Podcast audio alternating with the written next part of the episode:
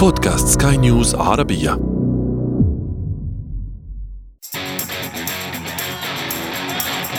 أثير المونديال.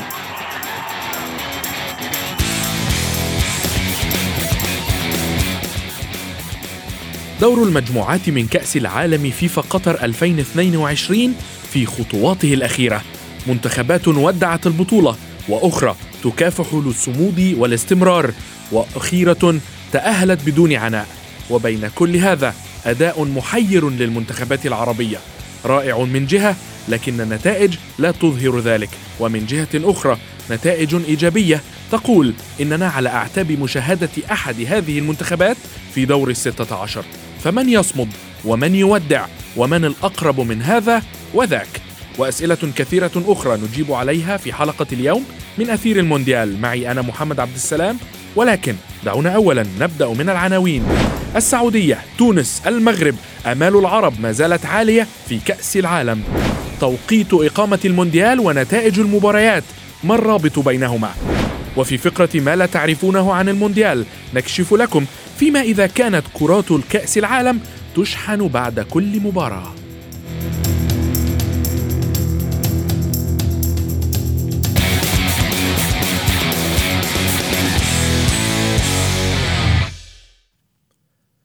ما زالت المنتخبات العربية المتبقية في كأس العالم فيفا قطر 2022 متمسكة بأمل التأهل إلى دور الستة عشر من العرس الكروي لكن الآمال العالية للجماهير انخفضت بعدما كانت في قمتها بعد نتائج الجولة الأولى فهل تصمد منتخباتنا العربية في الاختبار الأخير؟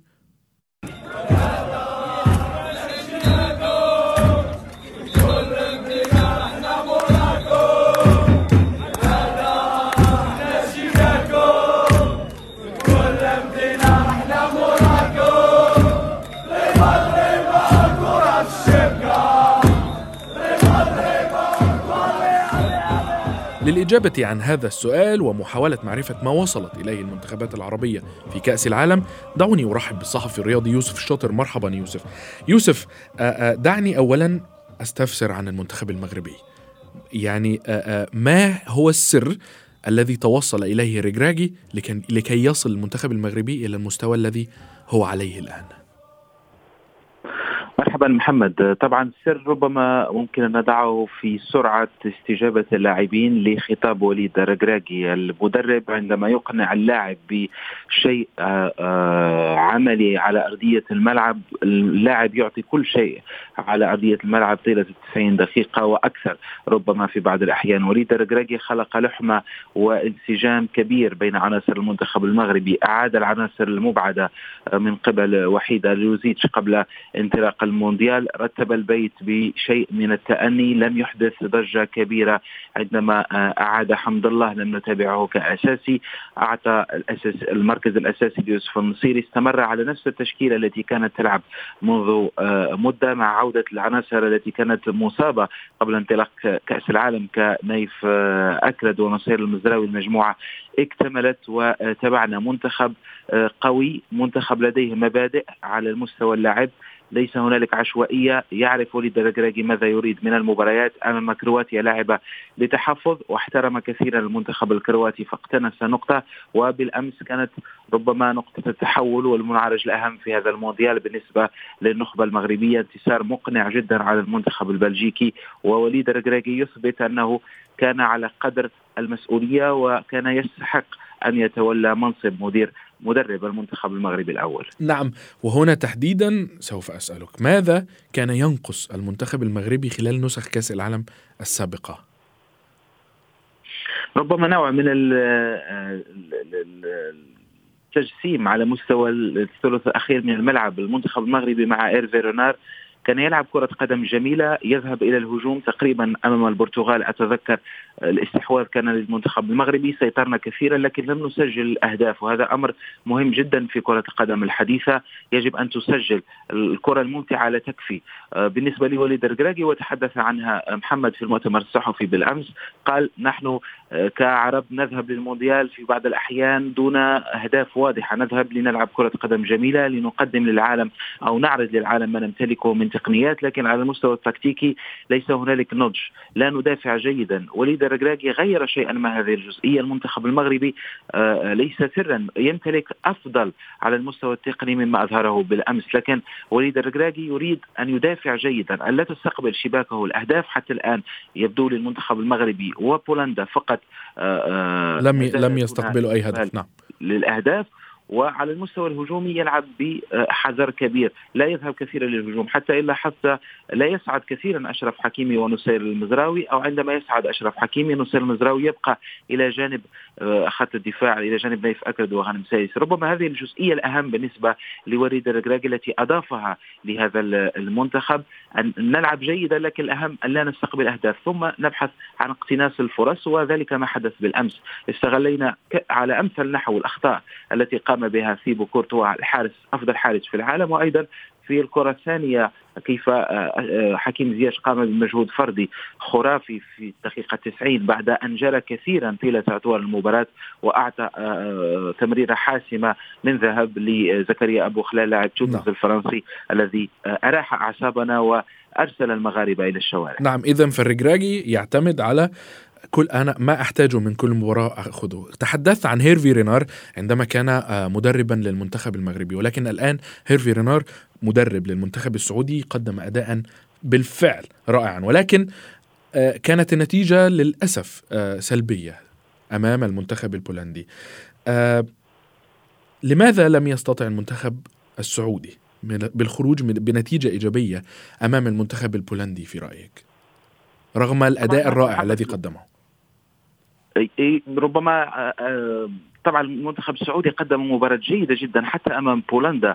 استحوذ على الكرة نسبة الاستحواذ على الكرة كانت لصالح المنتخب السعودي سدد أكثر على المرمى كان الأقرب للفوز. لكن في بعض الأحيان محمد النقطة التي أتحدث عنها عن وليد الركراكي أنت غير مطالب كي تهاجم كثيرا طيلة أدوار المباراة. الأهم شيء هو التوازن بين الدفاع والهجوم. لديك أسلحة في الهجوم.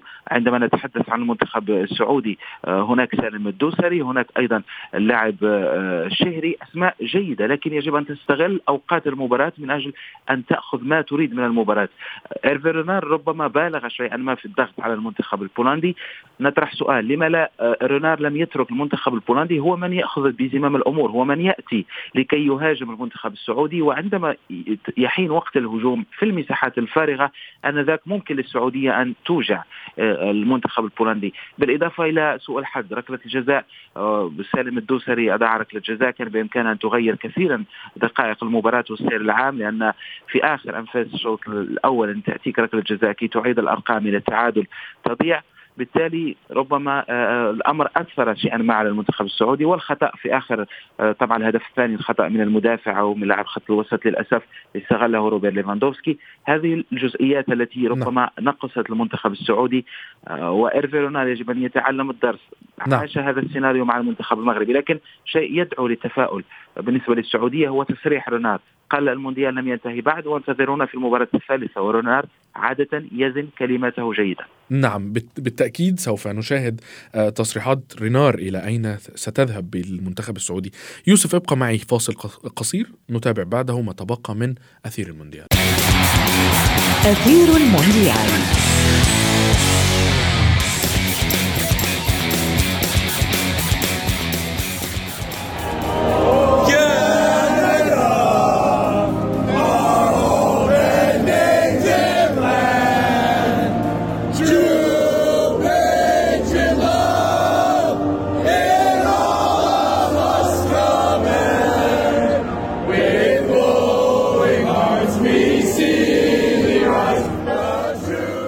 مفاجآت كأس العالم لم تنتهي بعد. لا توجد أي مجموعة حسمت ونحن على أعتاب الخطوة الأخيرة من دور المجموعات. منتخبات صغيرة قارعت الكبيرة وأحرجتها. لكن من الأقرب إلى التأهل؟ وماذا يمكن أن تحمله؟ لنا هذه البطولة من مفاجآت أخرى. دعوني أجدد الترحيب بالصحفي الرياضي يوسف الشاطر كما أرحب بالصحفي الرياضي الذي ينضم إلينا الآن شاكر الكنزالي. مرحبا شاكر. شاكر دعني أتحدث معك بخصوص المنتخب التونسي أولا. يعني لماذا شاهدنا المنتخب التونسي أمام المنتخب الأسترالي الذي كنا نقول أنه الحلقة الأضعف في المجموعة بهذا الأداء وبهذه النتيجة؟ بك محمد وبكل المستمعين والمستمعات تعرف جيدا محمد أن كل الأمال كانت معلقة على منتخب تونس خاصة بعد اختلاع نقطة التعادل مع الدنمارك الشيء الذي لم يحصل على أرض الميدان أثناء مواجهته للمنتخب الأسترالي ربما سألتني لماذا وهو السؤال الأهم في هذه المباراة لماذا انهزم تونس أمام أستراليا؟ أجيبك محمد. فنيا كان المنتخب الوطني التونسي آه، ومدربه جلال القادري آه، قام باختيارات غالطة يعني خاطئة على مستوى الاختيارات الفنية باعتبار أنك عندما واجهت منتخب الدنمارك هو صحيح منتخب أقوى منك لعبت بخطة ثلاثة خمسة سنين يعني خطة تقريبا آه، دفاعية في مجملها بثلاث لاعبين في محور الدفاع. لكن أمام منتخب أستراليا محمد تعرف جيدا أن الهدف كان تحقيق الفوز وليس الاكتفاء بالتعادل لأن الفوز هو الوحيد الذي يجعلك آه، تملك كل الحظوظ للمرور. آه، المدرب التونسي في مباراة أستراليا اشتغل بنفس الخطة التي بدأ بها ضد المنتخب الدنماركي. يعني ثلاث لاعبين في المحور وخمس آه، في وسط الميدان مع لاعبين يعني أظهرة يمين ويسار لا لا يساندون الهجوم بشكل كبير. ومهاجم تقريبا وحيد صريح هو عصام جبالي هذا الخطأ أولا جعل المنتخب التونسي يخسر تقريبا شوط أول. قبل فيه هدف ثم صارت المأمورية عندما آه، دخل آه، المدرب بين الشوطين عدل من خطته التكتيكية وأقحم حتى مع انطلاق الفترة الثانية آه، اللاعب الظهير الأيمن الذي قدم مردود جيد على المستوى على الجانب الأيمن هو وجدي تشريدة. واخرج محمد دراجر الذي كان له دور دفاعي أكثر بكثير. آه، لكن تعرف جيدا محمد المنتخب الذي آه، يريد أن يفوز بالمقابلة عليه أن يسجل أهداف. منتخب تونس لم يسجل أي هدف في هذه المقابلة. يوسف يوسف كانت هناك كانت هناك أزمة واضحة على الأظهرة والأجنحة للمنتخب التونسي. لماذا لم يقم قادري على على الرغم من أنه لديه اللاعبين القادرين على استغلال الفرص من من الطرفين؟ لماذا لم يقم بإدخال أحد هؤلاء اللاعبين؟ هو قام بإدخال أحد هؤلاء اللاعبين بصفة متأخرة. كنت أتحدث عن إدخال وجدي تشريدة مكان محمد دراجر على الجهة اليمنى. ولكن على الجهة اليسرى خير الاحتفاظ على علي العابدي.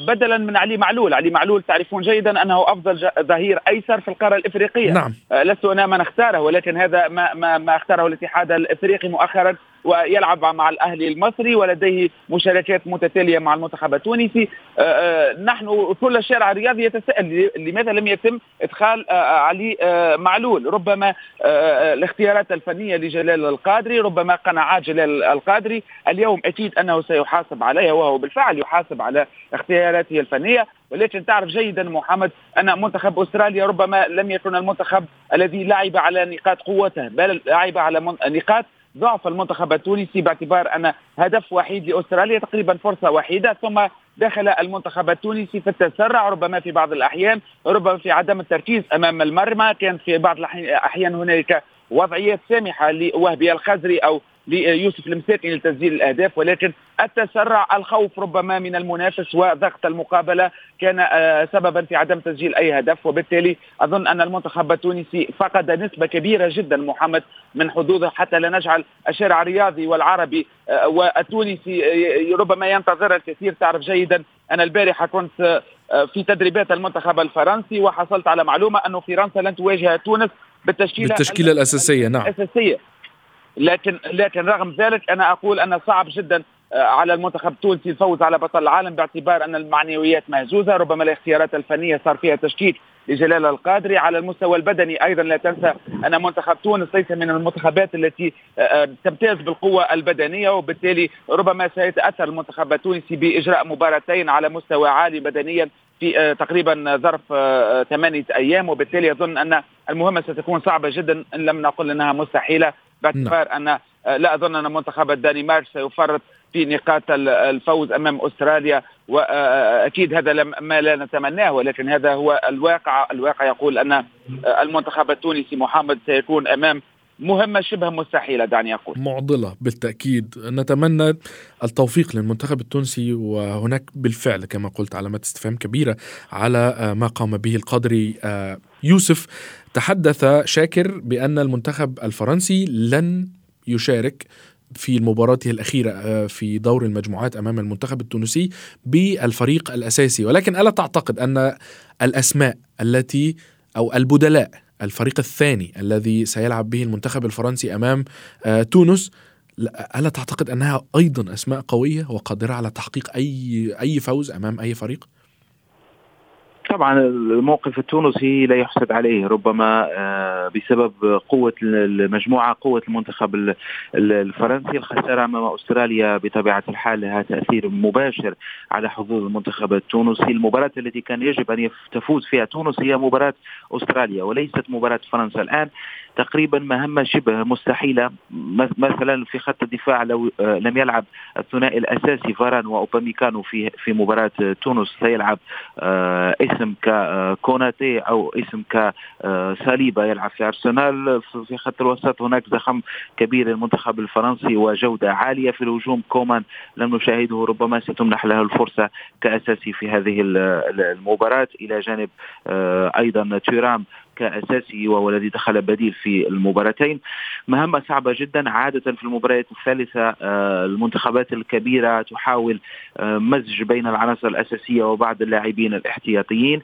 سنشاهد نصف منتخب أساسي لدي دي ديشان في هذه المباراة الأخيرة. نتمنى التوفيق لتونس. المهمة صعبة لكن كل شيء ممكن في كرة القدم. الملاحظة الصغيرة لي على المنتخب التونسي هو افتقاده للهدوء.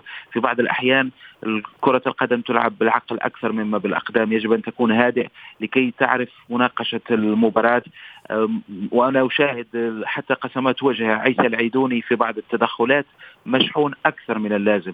أحيانا يجب أن تكون هادئ. المباراة طويلة 90 دقيقة وأمام أستراليا كان ينبغي أن تتحلى تونس بنوع من الهدوء من أجل أخذ القرارات الصحيحة. ربما آه، القرار الصحيح في الثلث الأخير من الملعب يغير المباراة بأكملها وشاهدنا تونس افتقدت شيئا ما آه، القرارات الصحيحة حتى التمريرات الخاطئة الكثيرة من لاعب كالفرجاني ساسي الذي عادة لا يخطئ. تمريرات على بعد ستة أمتار أو سبعة أمتار. يدعو لتساؤل حول الخطاب الذي وجه للاعبين في غرف الملابس. هل هي أزمة الخطاب؟ شاكر آه، كما قال آه، يوسف هل هي يمكن أن تكون أزمة الخطاب؟ أو كما قال لي بعض المتابعين أن اللاعبين عندما يقدمون أداء قويا أمام منتخب قوي تأتي المباراة القادمة ويكون منتخب أضعف ولكن النتيجة لا تكون كما توقعها الجميع. من محمد تعرف جيدا أن معضلة المنتخب التونسي تقريبا في السنوات الأخيرة على الأقل ثلاث سنوات الأخيرة أن منتخب تونس لا لا يؤدي بشكل مستقر على على مدى ثلاث اربعه أو خمسه مقابلات، يعني يؤدي مقابلة جيدة جدا ثم المقابلة التي بعدها تماما يعني يتغير وجه الفريق آه، بصفة كلية. آه، كان ذلك في كأس إفريقيا عندما فاز المنتخب التونسي على منتخب نيجيريا. ثم يذهب إلى بوركينا فاسو. مباراة في دور ربع النهائي وينهزم أمام بوركينا فاسو بوجه يعني سيء جدا. نفس الشيء في كأس العالم. يعني تقريبا المنتخب التونسي آه، يجب مراعاة أو مراجعة ربما بعض الأمور على المستوى الذهني على مستوى آه، آه، يعني العامل النفسي للاعبين. يبدو أن في حال الفرحة في حال الانتصار تكون الفرحة أكثر من اللزوم وفي حال الهزيمة تكون ربما ال ال ال يعني الاستياء يكون أكثر من اللزوم وربما هذه من النقاط التي لا يمكن أن تجعل من منتخب يريد يلعب الأدوار المتقدمة شيئا ما في كأس العالم أن أن يحقق هذا الهدف. يعني ليس من السهل محمد تعرف جيدا أن تكون في كأس العالم وأن تشاهد وأن وأن تقارع وأن تصارع مع نجوم كبار ومع منتخبات كبيرة. منتخب أستراليا لم يكن يتفوق على منتخب تونس تقريبا في أي شيء. ولكن أنا أقول أن المنتخب التونسي هزم نفسه في هذه المباراة. ربما أن نتيجة التعادل جعلت اللاعبين والإطار الفني يختر شيئا ما وهذا يجب أن لا يحصل. أنت لا يكفيك التعادل أو ليس مطلوب منك التعادل في ثلاث مقابلات في كأس العالم دون تسجيل أهداف. أنت مطلوب منك المرور وكان قالها جلال القادري قبل المونديال الهدف هو المرور إلى الدور القادم. وأكيد أن إذا اشتغل المدرب واذا ما اشتغل اللاعبون بشكل جيد لكان بإمكانهم تحقيق هذا الهدف. محمد باعتبار أنك قمت بنقطة أمام منتخب الدنمارك ولكن خسرت المباراة التي يجب أن لا تخسرها. بكل بكل يعني بكل المقاييس يجب أن لا تخسر أمام أستراليا. أقول ذلك لأن وراءك جمهور يعني تقريبا معناتها مئات الآلاف تقريبا كانوا 45 ألف داخل الملعب ومئات الآلاف محمد يساندون هنا في الدوحة من عرب من يعني كل الجنسيات يساندون المنتخب التونسي من وراء الشاشات. يعني كل شيء كان جاهز. أنت تلعب في في في بلد عربي بظروف عربية بطقس مشابه لتقصف يعني كل الظروف كانت مواتية. لا أظن نعم. أن المنتخب التونسي ربما سيجد نفسه في نفس الوضعية في قادم النسخ القادمة. من كأس العالم إذا إذا إذا ما ترشح طبعا. بالتأكيد صدمنا في الأداء المنتخب التونسي وفي النتيجة بعد الأداء الذي قدمه أمام المنتخب الدنماركي. يوسف آآ آآ لم تحسم أي مجموعة حتى الآن سوى تأهل المنتخب الفرنسي. كل المجموعات حتى آخر المجموعة متذيل المجموعة يمكنه التأهل. هل تعتقد أن توقيت إقامة كأس العالم أثر على النتائج؟ وهناك أيضا مفاجآت يعني شاهدنا اليابان تفوز على ألمانيا ثم تخسر من كوستاريكا التي خسرت من أسبانيا سبع أهداف. طبعا ربما توقيت يؤثر بشكل مباشر على المستوى البدني. آه، الإصابات الكثيرة لبعض المنتخبات أثرت عليها حتى قبل انطلاق المونديال ثم مع انطلاق المونديال الجهد البدني الذي قدمه اللاعبون مع بداية الموسم. واسترسالنا في كأس العالم دون فترة راحة أو دون حتى فترة توقف. هذا أمر يزيد من الحمل. لعب المباريات المتتالية آه، أمر آخر. ثم على المستوى الذهني لا من اللاعب الذي يأتي من فريقه آه، لديه مشاكل منهار لا يلعب غير سعيد يؤثر عليه دون أدنى شك في كأس العالم. وهناك من العكس الفريق الفرق أو اللاعب اللاعبون من عاشوا فترة جيدة خلال آه، بداية هذا الموسم القصيره مع أنديتهم كانوا آه، جيدين على المستوى آه، على أرضية الملعب. بفعل ربما التحضير الجيد لبداية الموسم. هذا أمر يفرق كثيرا مع المنتخبات. لذلك شاهدنا منتخبات لم نعول عليها كثيرا قدمت أداء جيد. لكن في كأس العالم المنافسات المستوى العالي لا مجال للمنطق. كل مباراة لديها تفاصيل وكل فرق أو كل منتخب لديه حظوظه يلعبها حتى الآخر. أنا لا ربما لا أستبعد محمد مفاجآت في الجولة الثالثة وخروج منتخبات كبيرة. نعم أه يوسف شاكر نتمنى جميعا أن نشاهد منتخباتنا العربية تؤدي أداء أكثر من ذلك. نتمنى أيضا استمرار المفاجآت في هذه البطولة. آه شكرا جزيلا لكم الصحفيين الرياضيين يوسف الشاطر وشاكر الكنزالي.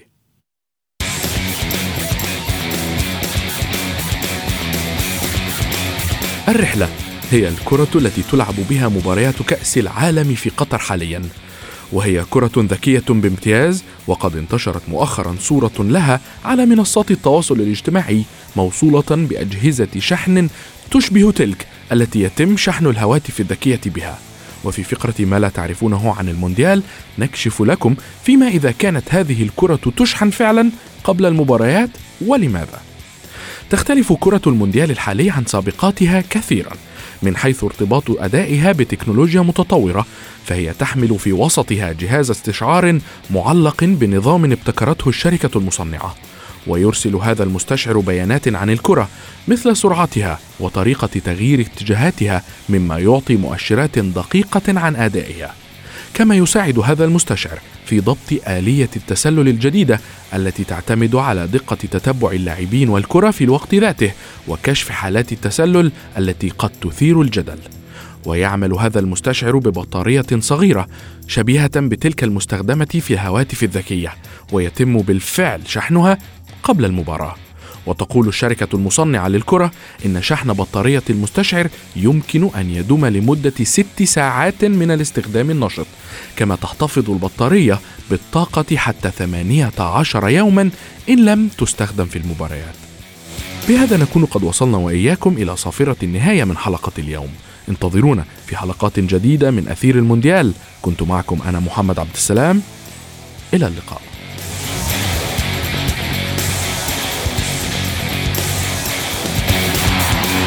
أثير المونديال.